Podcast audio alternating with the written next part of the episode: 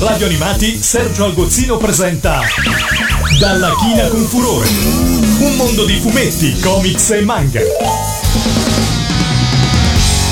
Bentornati amici di Radio Animati a Dalla China con Furore, la trasmissione in cui si parla esclusivamente di fumetto in tutte le sue declinazioni. Io sono Sergio Algozzino e sono proprio un autore di fumetti. Inoltre potete venirmi a trovare sul canale YouTube Memorie a 8 bit, intento a parlarvi di sigle e di cartoni animati. Nella quarta puntata di questa serie vi ho parlato del gigantesco Osamu Tezuka, il dio del manga, colui che traghettò il fumetto giapponese nell'era moderna, dai primi fumetti che erano tendenzialmente molto influenzati dai comics americani e con alcune caratteristiche che lo stesso Tezuka poi rielaborò e portò alla maturità fondendo il tutto con la sua passione per il mondo dell'animazione, nello specifico quella Disney. Ma i manga mutano, crescono ulteriormente nel tempo fino ad arrivare a un momento saliente nella loro storia che è la nascita del Gekiga, ovvero manga rivolti e pensati per un pubblico più maturo, corrente a cui lo stesso Tezuka si accoderà, creando storie magnifiche come Blackjack o quella dei tre Adolf, e che più in generale porterà un nuovo pubblico assetato di nuove storie. In questa puntata vi parlerò di alcuni autori e storie che nasceranno intorno agli anni 70 in Giappone, un'epoca in cui il fumetto giapponese era un terreno fertile per le sperimentazioni prima di trovare una certa pace strutturale negli anni 80, di cui parleremo sicuramente in seguito. Il primo autore di cui vi parlo in questa puntata è invece Go Nagai. In Italia lo abbiamo conosciuto con UFO Robot e qui ci ascoltiamo immediatamente la sua versione cantata da Claudio Baglioni.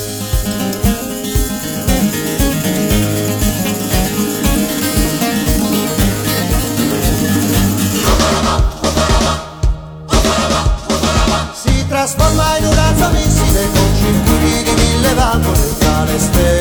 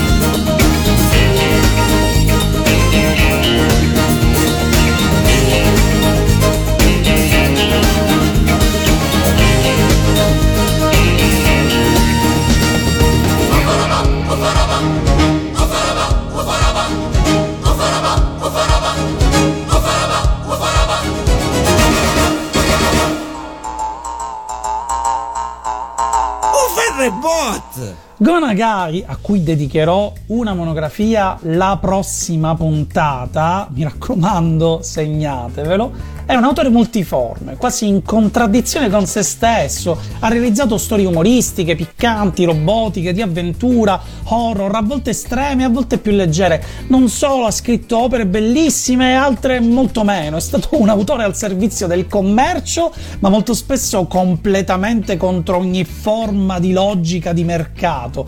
Ed è proprio di questo passaggio che vi voglio parlare adesso, non di Devilman o di Mazing, di Violence Jack o della Divina Commedia a fumetti di cui parlerò nella prossima puntata. Nagai crea nel 1968 Arenchi Gakuen, la scuola senza pudore, la storia di una lotta fra alunni e professori ricca di violenza e di scene di nudo, ma il tutto reso spesso in maniera umoristica. In effetti quello era un fumetto umoristico, considerato il primo fumetto erotico del manga giapponese che a leggerlo adesso non ci trovereste nulla di nulla di quel genere, Nagai per colpa di questa serie ebbe moltissimi problemi in un Giappone che vedeva ancora questo tipo di esplicitazioni grafiche come un vero e proprio tabù.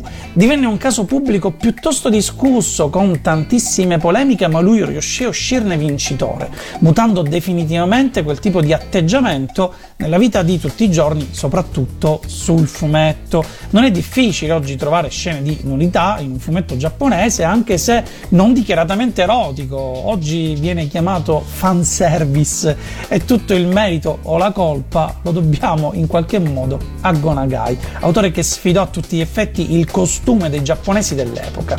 Altro personaggio senza pudore, creato sempre da lui, fu Kuti Hanei, pubblicata la prima volta nel 1973, protagonista anche di diverse trasposizioni animate che approfondiremo meglio la prossima volta. Ma intanto ci ascoltiamo la sua bellissima sigla nella prima versione animata, riutilizzata fra l'altro in seguito in tutte le altre serie che hanno dedicato a questo personaggio. この頃流行りの女の子をお尻の小さな女の子をこっちを向いてよハニー だってなんだかだってだってなんだもんお願いお願い傷つけないで私のハートはチュクチュクしちゃうの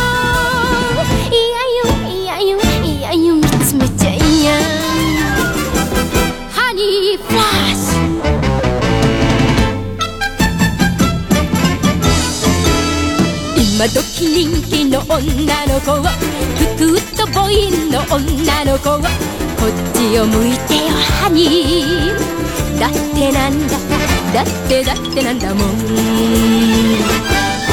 お願いお願い近寄らないで私のお花がヒクヒクしちゃうの。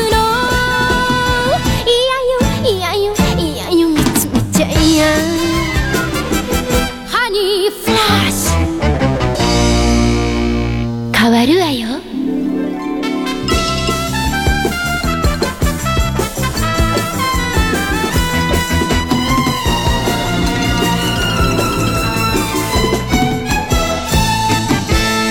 この頃流行りの女の子は子猫のした女の子はこっちを向いてよハニーだってなんだかだってだってなんだもんお願いお願い追いかけないで私のお目目がシクシクしちゃうの。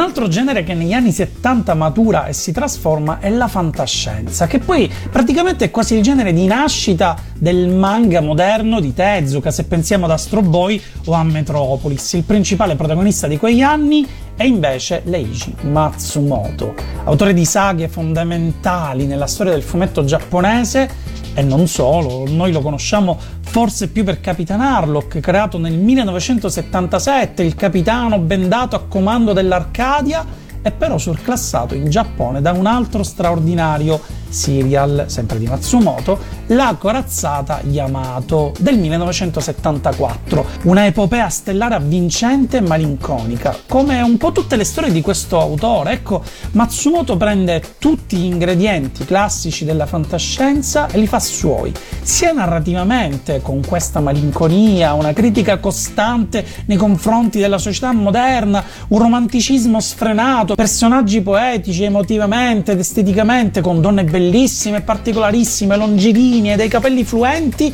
dai visi affilati, nasi molto lunghi e soprattutto con un modo di disegnare la tecnologia tutto suo, che non sembra ispirato a nulla di conosciuto fino a quel momento.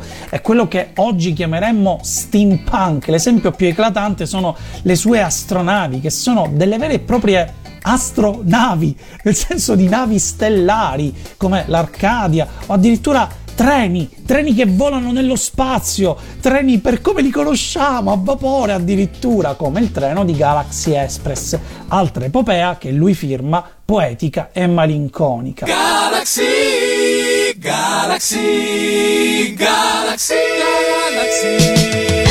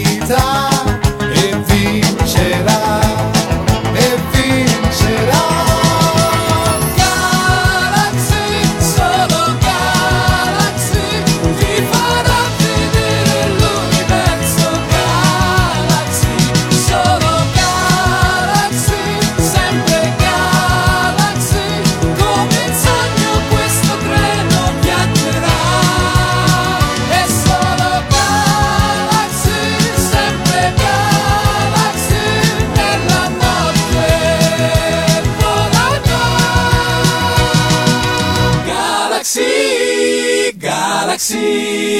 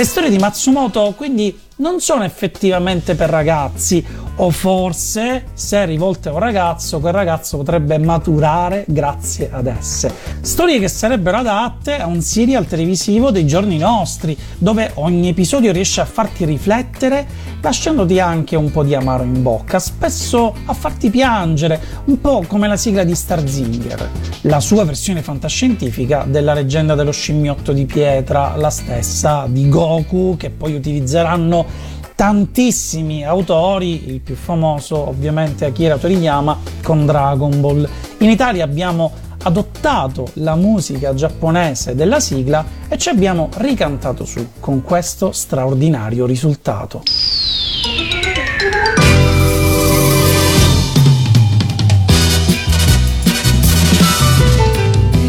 La galassia una stella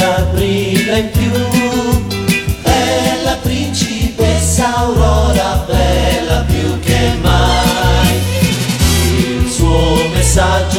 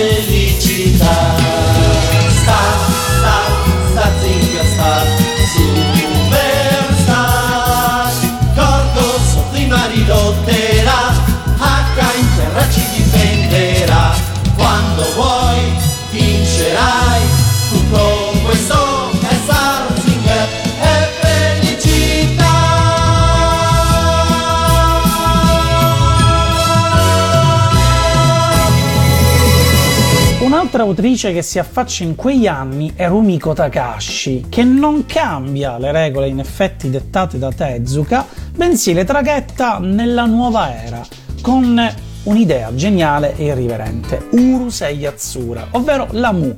Nel 1978 l'aliena col costume tigrato più sexy dei manga si innamora del terrestre più stupido al mondo, Ataru Moroboshi, e insieme incontreranno e reincontreranno costantemente una miriade di personaggi di tutte le razze e tutte le specie. La Takashi con la Mu mette insieme leggende giapponesi e commedia, fantascienza, una stranissima storia d'amore e la vita quotidiana scolastica giapponese. Tokyo e lo spazio, dando il via anche alla commedia dei malintesi e degli equivoci che con lei troveranno una vera e propria formula copiata da quel momento in poi.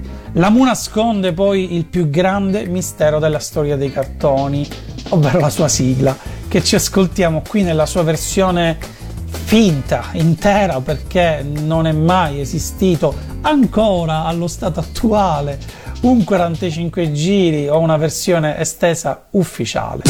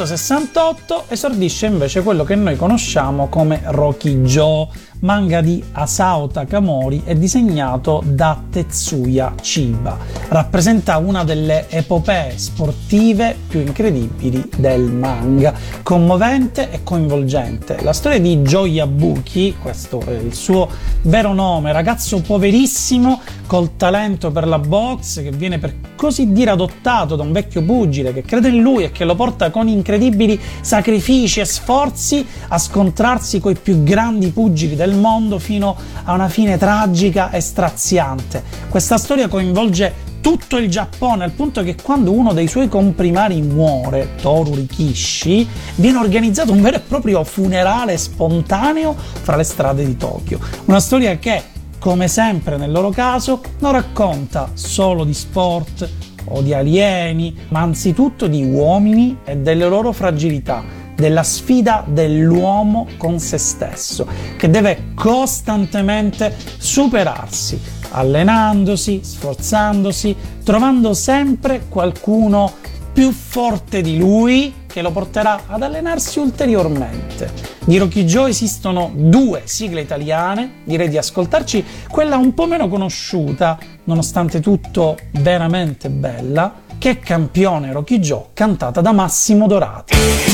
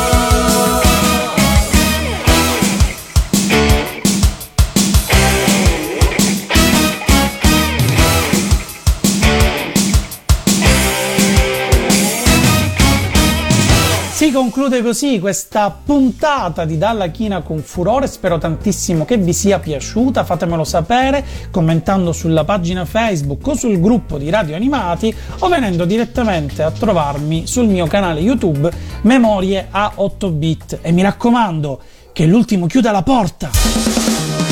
Da Radio Animati, Sergio Algozzino ha presentato Dalla China con Furore.